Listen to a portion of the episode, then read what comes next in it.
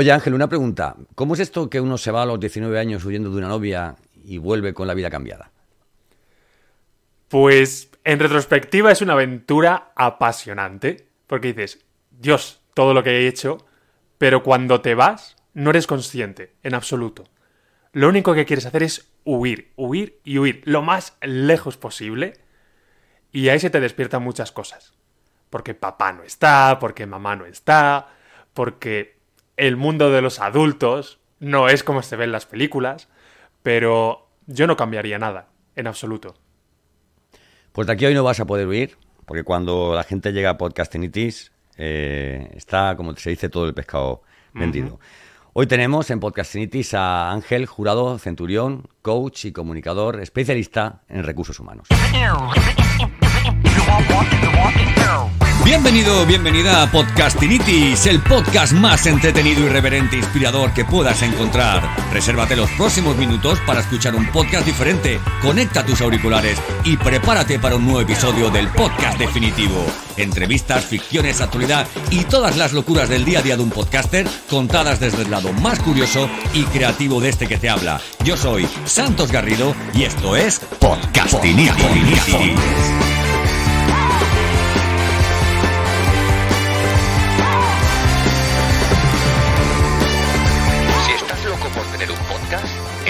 Tienes Podcastinitis.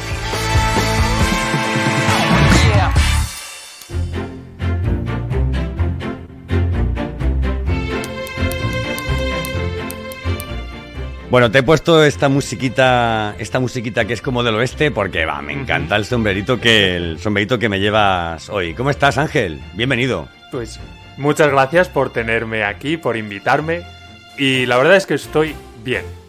Estoy contento, estoy feliz y creo que hay que decir eso con orgullo a veces. Sí, y además alto, hay que decirlo alto. Sí, y compartirlo con el mundo, ¿no? El decir, oye, estoy bien, ¿cómo te hago bien a ti? ¿Cómo hago que estemos todos sonriendo porque lo sentimos?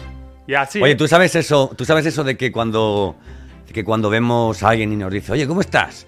Uh-huh. Y o sea, esto es algo muy español, ¿no? O sea, y le dices, uh-huh, pues tío, estoy súper bien, me va el trabajo súper bien, estoy ganando un puñado de dinero, y es como que generamos un rollo raro, ¿no? Como, mira, este que me está contando, ¿no? Y sin embargo, cuando decimos, tío, estoy fatal, mi padre está enfermo, vengo del hospital porque me duele aquí en la zona del lumbago, es como que la gente tampoco quiere escucharnos de cosas que no son buenas. Entonces, ¿qué hay que contestar a esa pregunta, querido? Ya, la verdad es que no lo sé, porque, fíjate, desde hace un tiempo dejo de preguntar eso. Porque ya sé que hay resquemor por un sitio, resquemor por otro, rollo. Y al final, las preguntas pueden ser muy interesantes, ¿sabes? Tenemos un abanico. Entonces, que tú detectas que alguien te pregunta un qué tal, así como por quedar bien. Pues chico, le dice, pues estoy bien. Estoy llevándolo, listo, ¿verdad? Estoy llevándolo. Porque sabes que esa persona no te va a escuchar. Y no si te va a escuchar, le devuelves algo y preguntas tú algo más interesante. Pero sí, es cierto. A mí me toca las pelotas. La típica conversación de ascensor que dices, mejor calladitos, disfrutemos del paisaje y ya está. No hay, exactamente. No hay compromiso. Bueno, Ángel, tú eres coach y comunicador, especialista en recursos humanos. Pero si bien es cierto que antes, al principio, decíamos, bueno, es que lo de especialista en recursos humanos, tú eres una navaja suiza, por lo que yo veo, y esa es una de las razones por las que he querido invitarte para que mi audiencia te conozca, ¿no es así? Uh-huh. Sí, la verdad es que sí, porque vengo de distintas carreras. Empecé haciendo Derecho 3 semanas, lo dejé. De ahí me fui a Ciencias del Deporte. 3 semanas, tío. 3 semanas. Bueno. Te juro, yo leí eso, vi a la gente que tenía a mi alrededor y dije, mira, nene, tú aquí no pintas nada, pero nada. Lo disfrutaban, lo veía. Yo solo veía tener que estudiar eso para Navidades y me moría. Y dije, de aquí me voy.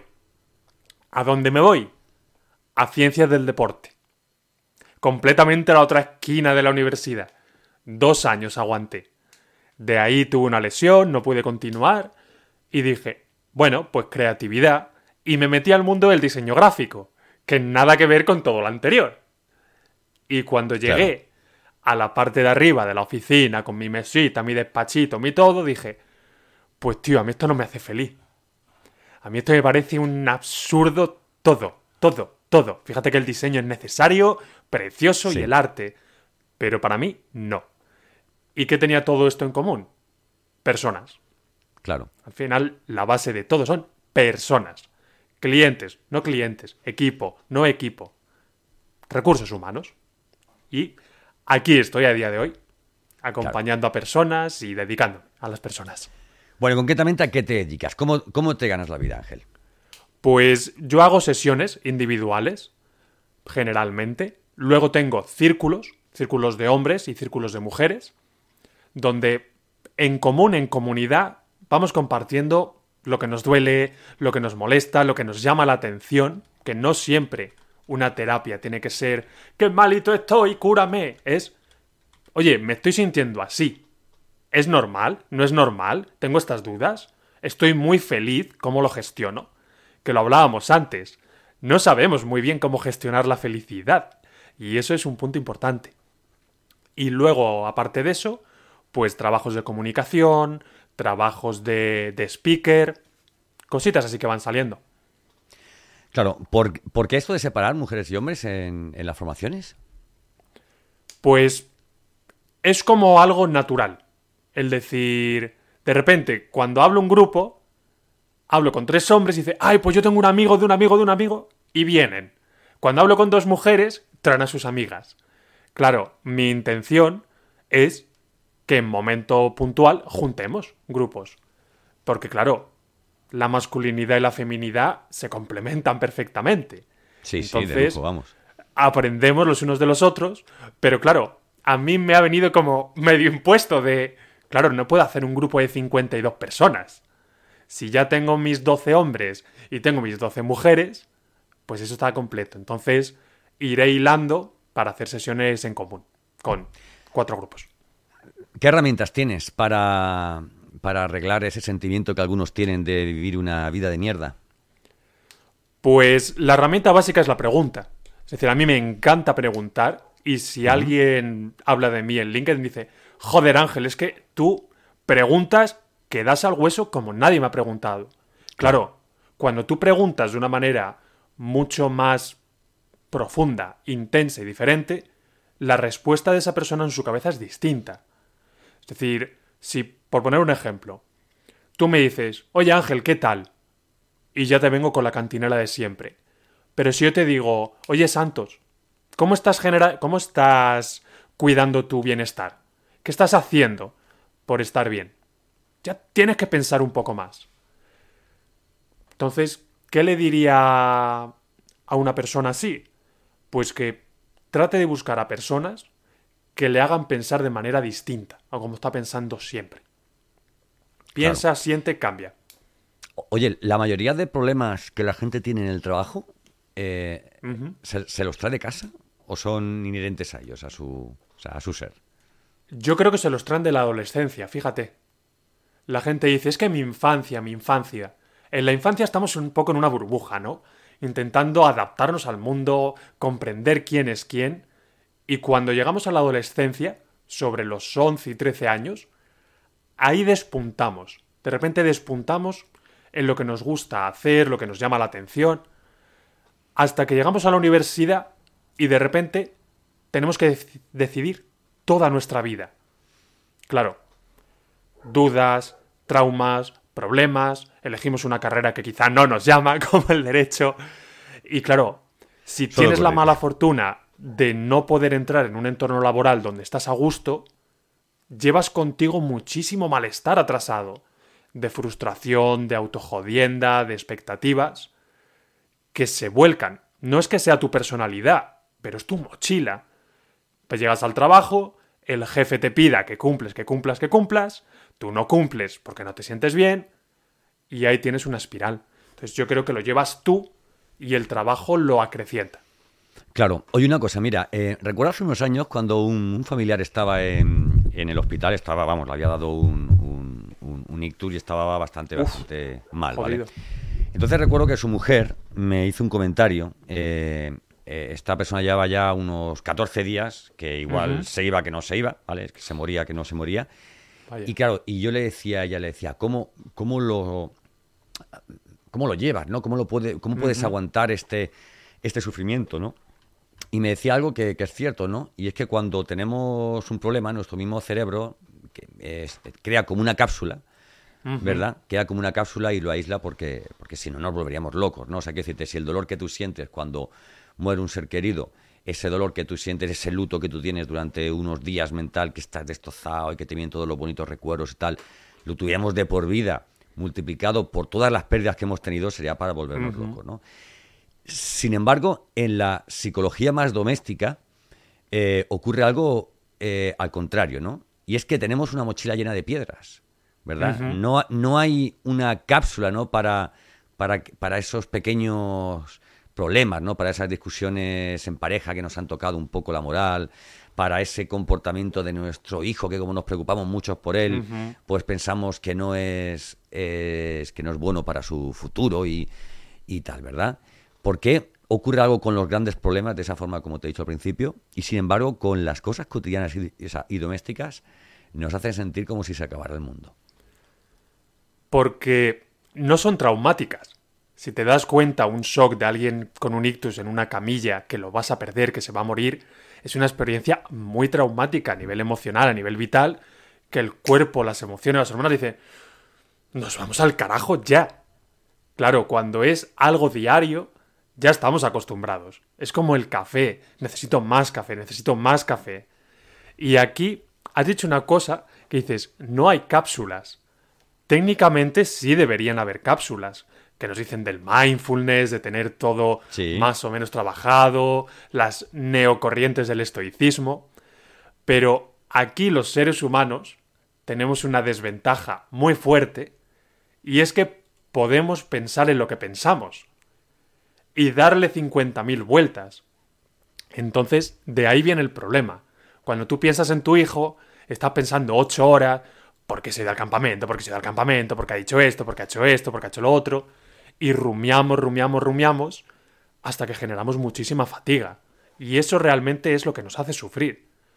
El estar con un problema al que no le encontramos solución, pero está en tareas pendientes todo el rato.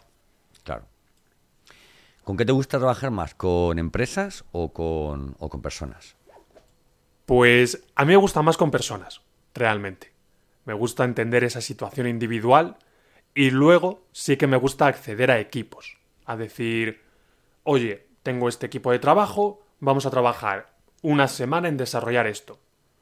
Porque al final son 5, 6, 7 personas individuales, pero mola mucho ver esa dinámica que llevan entre ellos. Es decir, yo hablo con Matilde y a los 3 días veo el impacto en Juan, sin haber hecho nada con Juan, porque la dinámica ha cambiado.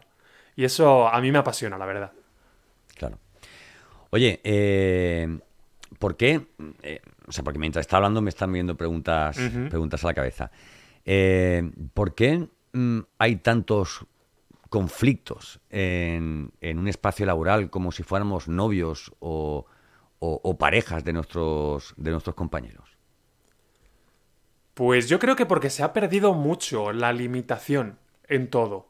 Es decir, tú, por ejemplo, con tus compañeros tienes los Instagrams y ves toda su vida.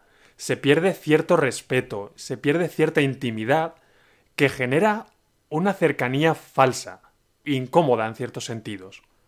Entonces creo que hemos perdido, por un lado, los roles de decir soy trabajador, y al mismo tiempo, al conocer tanto de la gente, nos creemos con muchos más derechos frente a ellos de los que en realidad tenemos.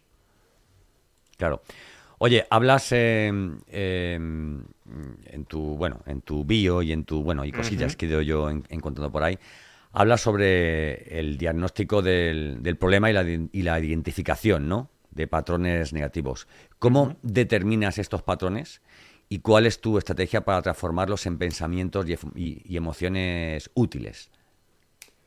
Pues a mí me gusta mucho el cognitivo-conductual, que viene ligado de la psicología más moderna, por así decirlo, y muchas veces es enfrentarnos a una experiencia nueva, hay una plantilla que es el ABC, que son los antecedentes, el comportamiento y lo que hemos sentido en ese momento. Cuando tú haces un trabajo consciente de por qué he discutido con María, por qué le he dicho lo que le he dicho, y lo vas despiezando, ahí es donde entra la lógica y dices, ah, el problema no era de María, que me ha colgado el teléfono mientras estaba hablando, es que se ha caído la red. Y gestionas ese impulso. Que es lo que decías antes, por ejemplo, cuando estamos muy ligados a gente en nuestro trabajo. Si estás con alguien que tiene una amígdala súper fuerte y súper estimulable, enseguida salta a gritarte, enseguida te ataca y dices, vale, no me lo voy a tomar personal porque ya he analizado que Pepito funciona así. Entonces, hay que abordarlo de maneras distintas porque esta teoría tienes los pensamientos, las emociones y los comportamientos, que son como un triángulo que va multidireccional. Pues tú atacas a donde está débil la persona y de ahí le das la vuelta.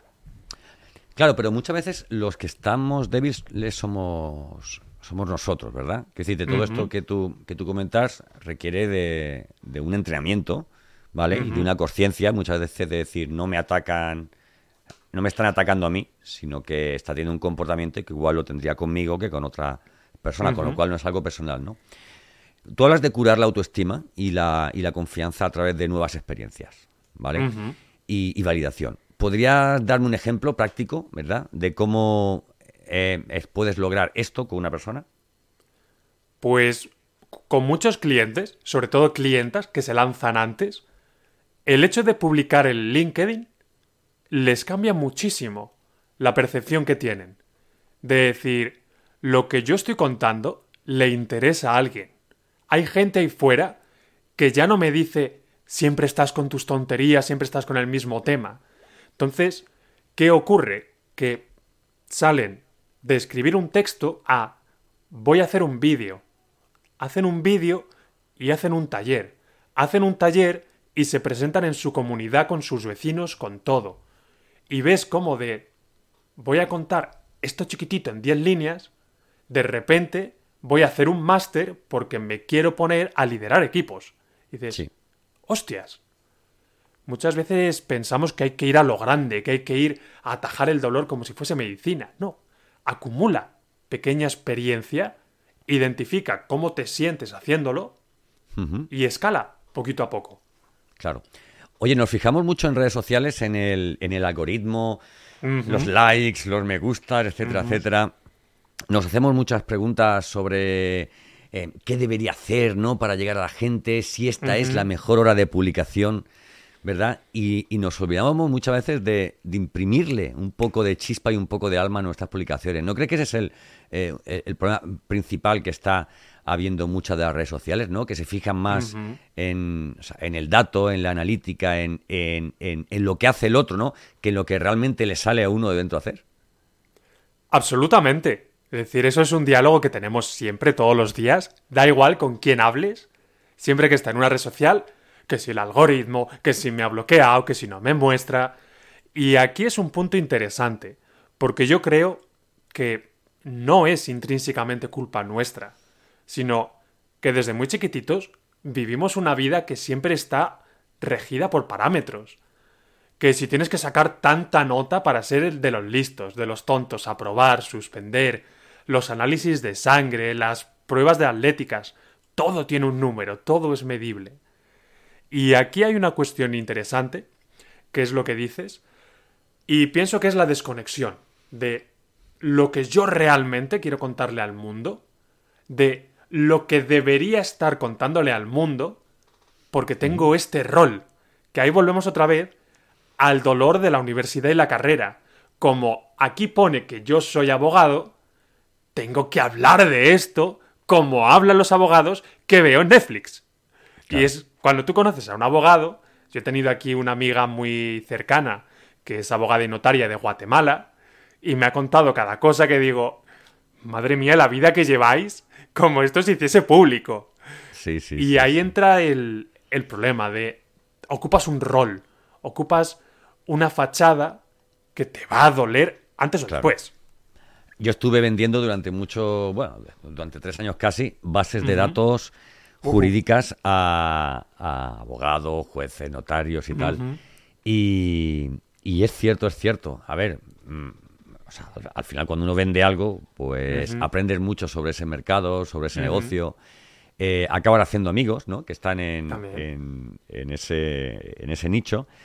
Y es cierto, mi amiga Sonia, una abogada estupenda, que a veces la llamaba, ¿dónde estás? Pues voy corriendo para la cárcel porque acaban de meter a un cliente mío y, chicos, que la han metido directamente, entonces me han llamado desde ahí que tengo que venir para aquí, no sé qué, no sé cuánto tal.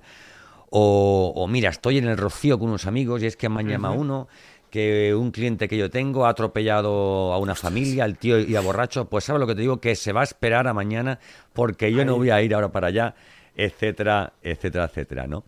Oye, otra cosa que te quiero preguntar. Mira, entrando un poquito ahí donde en polémica, el concepto de espiritual, el concepto de religión, el concepto de creencia, de fe, es, a ver, evidentemente le ayuda a muchas personas, ¿no? O sea, el pensar que bueno, Dios está conmigo, etcétera, etcétera. Pero ¿no es en cierta forma una especie de metadona del pensamiento lógico? O sea, el pensar que va a haber siempre alguien que está por encima de ti, que va a solucionar tus problemas, eso llama de una forma a la inacción. Y sobre todo el pensar que si no se solucionan, te encontrarás con él en el cielo, en ese cielo. Claro, aquí es que tenemos que separar dos vertientes o dos conceptos distintos. Porque tenemos la espiritualidad y luego el dogma que va asociado. Es decir, tú puedes ser muy espiritual y estar en sintonía con ciertas creencias cristianas, hinduistas, pero luego no entender su filosofía, sus rituales, sus dogmas, sus dioses, y es algo que surge en ti. Tú notas, pues, una conexión con la naturaleza, con lo que sea, que trasciende tu ser más carnal, más terrenal. Ahí, cuando sí le metemos ese componente que tú dices de voy a exteriorizar este problema, esta salvación, que en psicología es el locus externo, ahí es donde sí encuentro yo el problema. De bueno, ya me salvará Dios, ya el universo me proveerá de todo lo que tenga que proveerme. Vale, pero haz también por tu parte, por si acaso, por si el correo se pierde.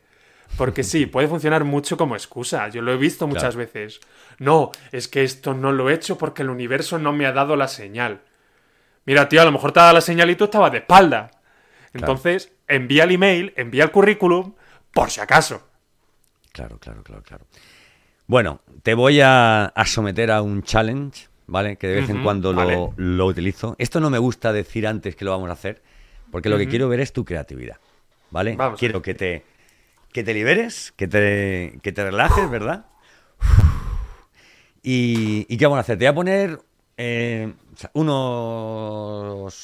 unas músicas, ¿vale? Vale. Y me vas a decir para qué las utilizarías, en qué tipo de terapia, con qué tipo de grupo, para qué tipo de problema la utilizarías, ¿de acuerdo? O sea, que me hables sobre la música. Bueno, vamos allá. Vamos a dejar primero que suene un poquito, ¿vale? Allá vamos. La, la, ya, la, ya, la, ya.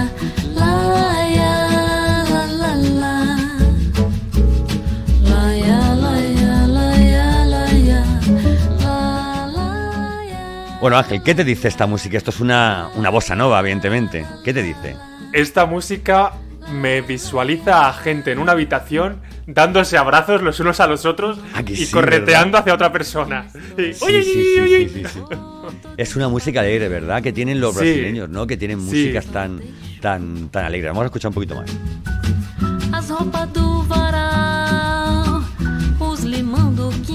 Yo que no conozco este idioma, me da igual, porque creo que lo que está diciendo es y llegará, habrá mucha gente que te quiera, todos te abrazarán y te darán muchos besos, igual que tu madre cuando eras pequeño. Es como las sábanas están limpias, está puesta, el comer está ahí, hace brisita. Sí. El comer está ahí, me encanta. Sí. Ayer, mira, mi novia se fue, bueno, estaba afuera, ¿no? Y volvió ya por la noche. Y estaba yo hasta arriba desde las 8 de la mañana aquí trabajando como un campeón aquí. Llega la hora de comer y digo, mira, fui a recoger al niño al colegio y cuando lo recojo veo que hay una tienda que pone tortillas recién hechas. Porque no hay nada como es que me ha encantado la expresión, el comer preparado, ¿no? El condumio preparado de llegar a tu casa y tener esa comida preparada. Oye, ¿qué comida te gusta a ti? Pues a mí me gustan mucho las legumbres, fíjate. Me encanta. Tienes pinta de vegano, fíjate lo que te digo, ¿no? Pues vegano no, pero vegetariano, soy vegetariano intermitente. Cuando no tengo carne y me da pereza, digo, esta semana vegetariano. Como yo, mi mujer es vegana y yo hay días que hay espárragos para cenar y ese día como espárragos y al día siguiente me como una crunchy, burger, ¿verdad? Claro. Bueno, vamos a ir a otra musiquilla. Es que tengo muchas, pero realmente, a ver, tengo muchas. Dale caña, dale ahí. Venga. Te voy a poner... Bueno, exactamente. Bueno, allá vamos, ¿eh? Ahí, esperad un momentito, que si no la quito va a seguir aquí sonando como loca. Bueno, preparado, allá vamos.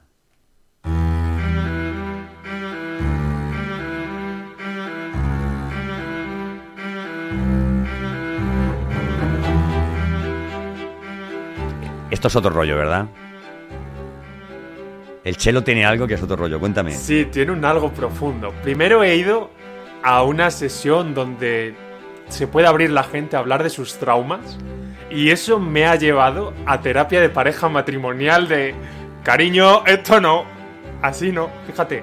Pero fíjate, es un poco música como... A ver, vamos a ponerla de nuevo. Es como un poco música como si dijeras... Cariño, creo que tenemos que ir a un psicólogo de pareja porque lo nuestro no funciona. Completamente, es como cariño, no. Es un poco trágico, ¿verdad? Pero no llega a ser triste. Es como con esa esperanza de... Sí. Ay, esto está mal, pero yo apuesto por ello. Es un poco, entonces, como la música del purgatorio, ¿no? Es como... Uh-huh. La cosa está mal, pero puede mejorar, ¿no? Pero puede mejorar. Sabemos cómo, pero no sabemos qué hacer con ello. Exactamente. Bueno, vamos a ir a otra vez. Esto ya vamos a cambiar un poco el rollo.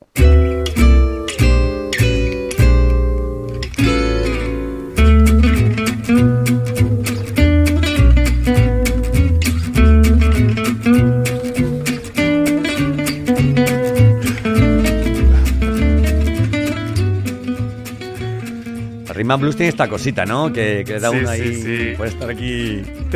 ¿Cómo ves esta música? ¿Para qué la utilizarías? Me ha saltado la idea en el acto.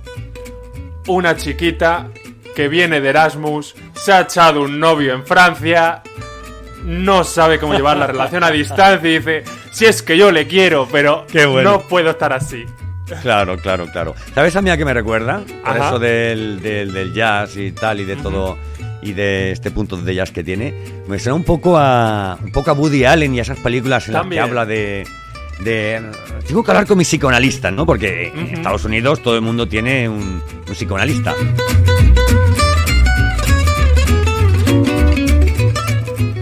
Oye, ¿qué pasa en países como España, no? Que a la gente le da vergüenza decir que va al psicólogo, pero no le da vergüenza decir que va al urólogo o que va al traumatólogo o que...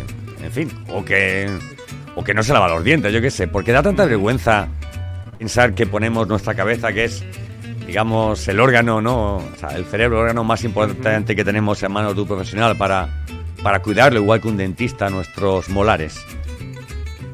Pues yo creo en un primer momento que venimos de la religión, de si tú necesitas a alguien que te cuide la cabeza, es que estás loca, y si estás loca, a la hoguera. Eso ya empezamos por ahí. Y algo que sí que he visto es que ha pasado como con el aparato de dientes, que antes eran como los niños, oh Dios mío, llevan aparato, y ahora quien lleva aparato es un privilegiado. Pero calla, que yo me voy a poner uno en enero, y lo pensaba el otro día, decía, la vergüenza que a mí esto me hubiera dado de niño, y cuando me han dicho lo que esto cuesta, digo, tío, si es que es para ir todo el día enseñando los brackets, ¿sabes lo que te digo? Es decir, ¿no? mira, si es que puedo. Entonces ahora la gente dice... Yo es que con mi terapeuta, yo con mi mentora, yo con mi consultora, claro, como que se echa mucho, sobre todo en distintos círculos. Y algo que me sorprende es que la gente joven lo habla, al menos aquí en Salamanca, muy abiertamente. ¿Sí? Es decir, es como, hola, me llamo Arancha, sí, mira, mañana nos quedamos que voy con la psicóloga. ¿Pero qué estudias? O sea, ¿tú quién eres? Y ya me estás contando esto. Pensaba que ibas a decir eso de hola, me llamo Arancha y llevo 2 semanas sin beber. Pues aquí en Salamanca eso no lo encuentras. Aquí en Sevilla tampoco. Tampoco. Es, vamos. Bueno, vamos a ir a otra. El otro día vi una película y esta música me recuerda a esa película. Bueno, a ver qué te dice a ti.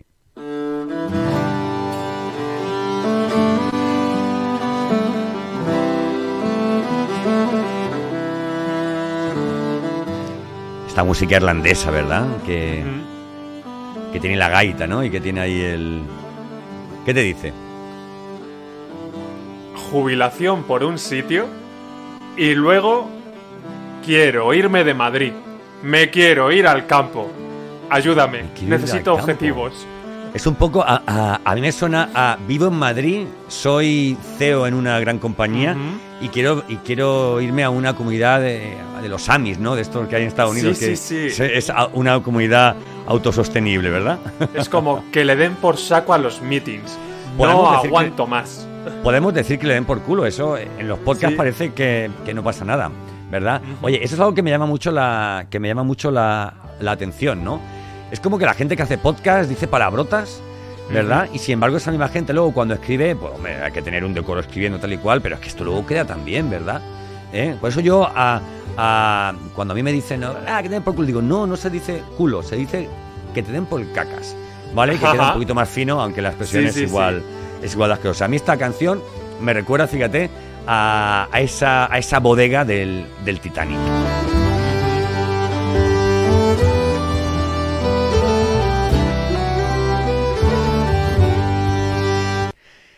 Y bueno, y cambiando de registro.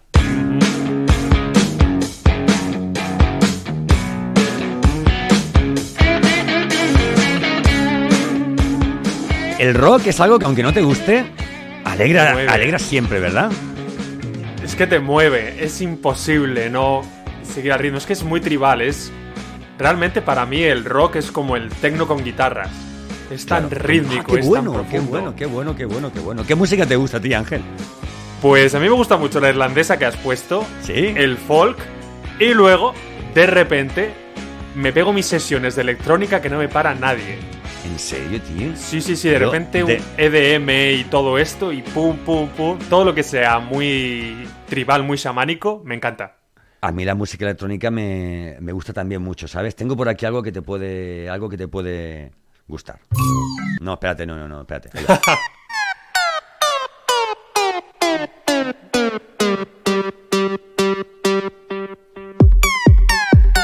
Es que es súper sencillo, pero no para. Es súper sencillo, es.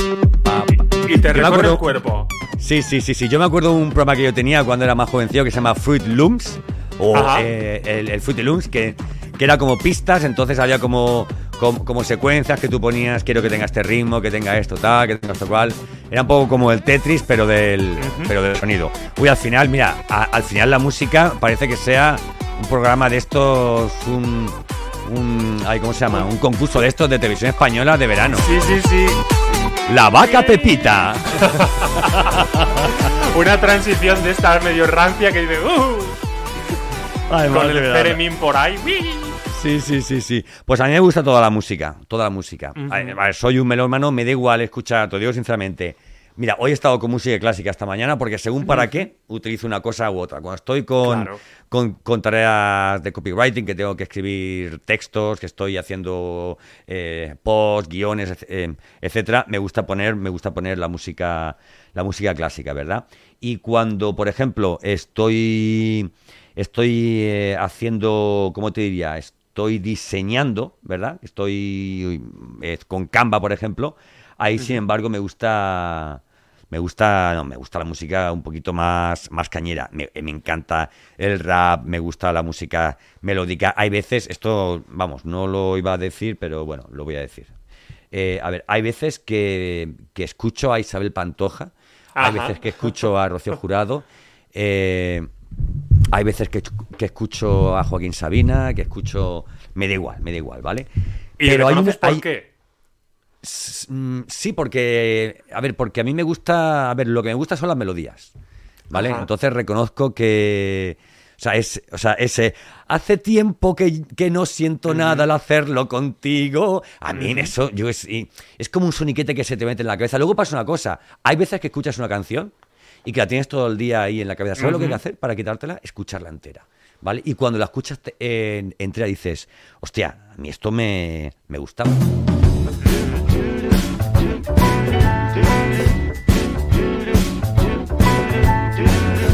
Bueno, nos vamos a ir a Nueva York, ¿vale? I'm walking around, feeling free, thinking about what's happened to me from July. Es curioso, me ha llamado la atención que hasta la música más triste le has sacado su punto de vista positivo. Han mencionado la palabra esperanza.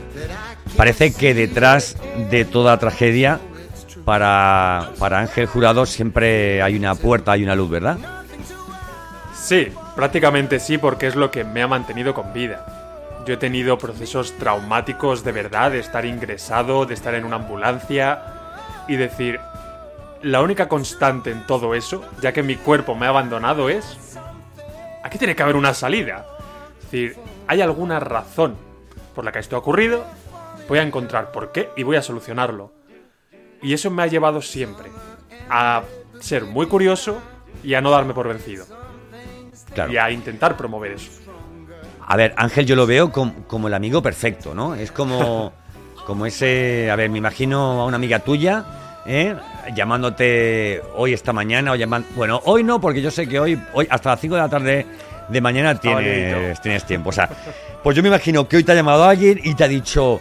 Angelito, necesito hablar contigo, tengo un problema y necesito alegrarme, necesito que alguien me saque de la rutina, que me dé dos tortazos de motivación, y creo que eres la persona más adecuada para esto. ¿Lo ves tú así o al final no? En lo que uno trabaja por deformación profesional, uno no es así en su vida personal. Pues depende cómo te pille. Es justo lo que decías de la música. De repente hay momentos en los que esa llamada te pilla como el ángel coach, como el ángel adulto, o como el ángel que dice, mira, no soy capaz de concentrarme en lo que te está pasando. Pero sí que es cierto que la gente viene a mí por esa capacidad de escucha, por esa capacidad de no te voy a indagar como cotilleo, como dolor, sino te voy a ir soltando frases, te voy a ir sintiendo. Y yo creo que la gente eso lo agradece mucho. El estás ahí conmigo para ayudarme a que yo me descubra. Entonces, sí, yo te diría que sí. Claro. Pues hay una cosa que me gusta mucho de los profesionales, ¿sabes? Y es cuando saben transmitir, se nota que eres un comunicador, cuando lo que transmiten lo hacen de una forma eficiente, ¿vale? Porque van, digamos, o sea, al grano. Y, buah, me he quedado antes con lo de la música clásica, tío.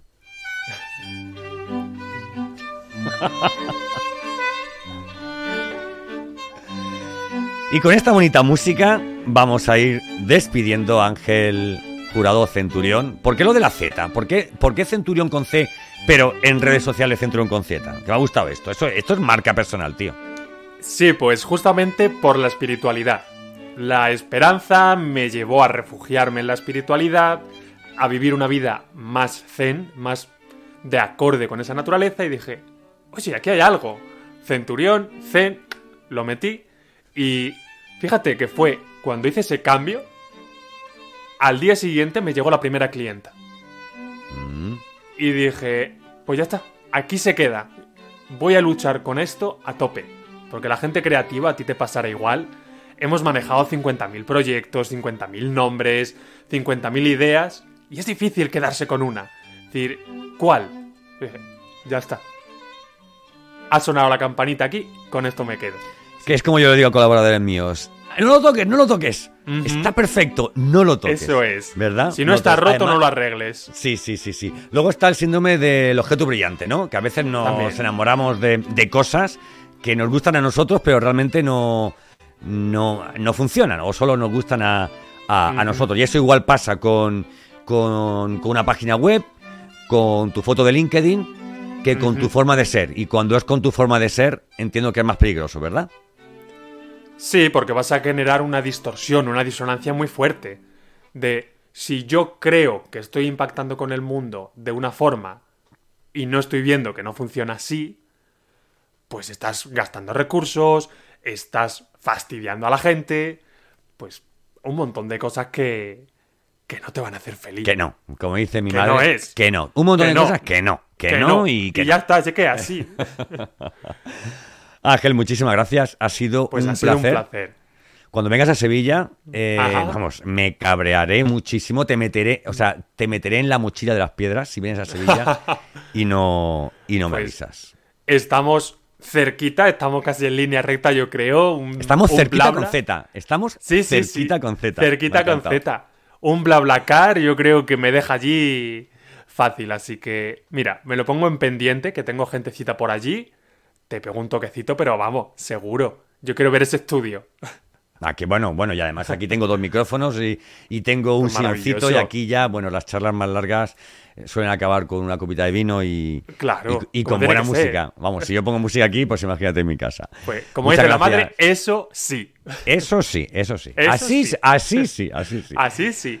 Ángel, muchas gracias por ti, por tus palabras y por tu sonrisa. Ha sido un placer. Pues un placer. Muchísimas gracias por invitarme, por todo lo que estás haciendo. Veo que te lo curras un montón y yo creo que la gente lo disfruta igual. Así que muy agradecido. Más que yo seguro que no.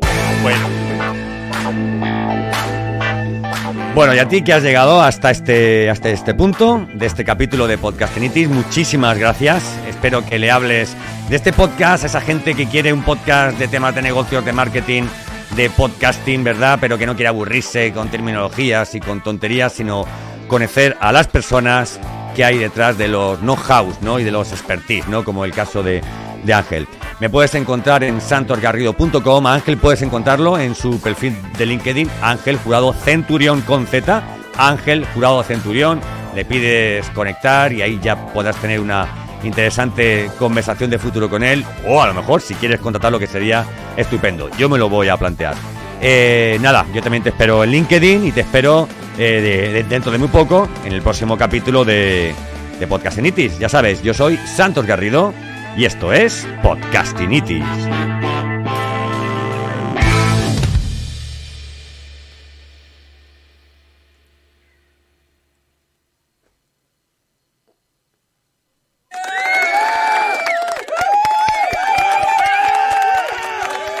Oye, muy bien, ¿no? Ah, sí, yo me lo he pasado bomba.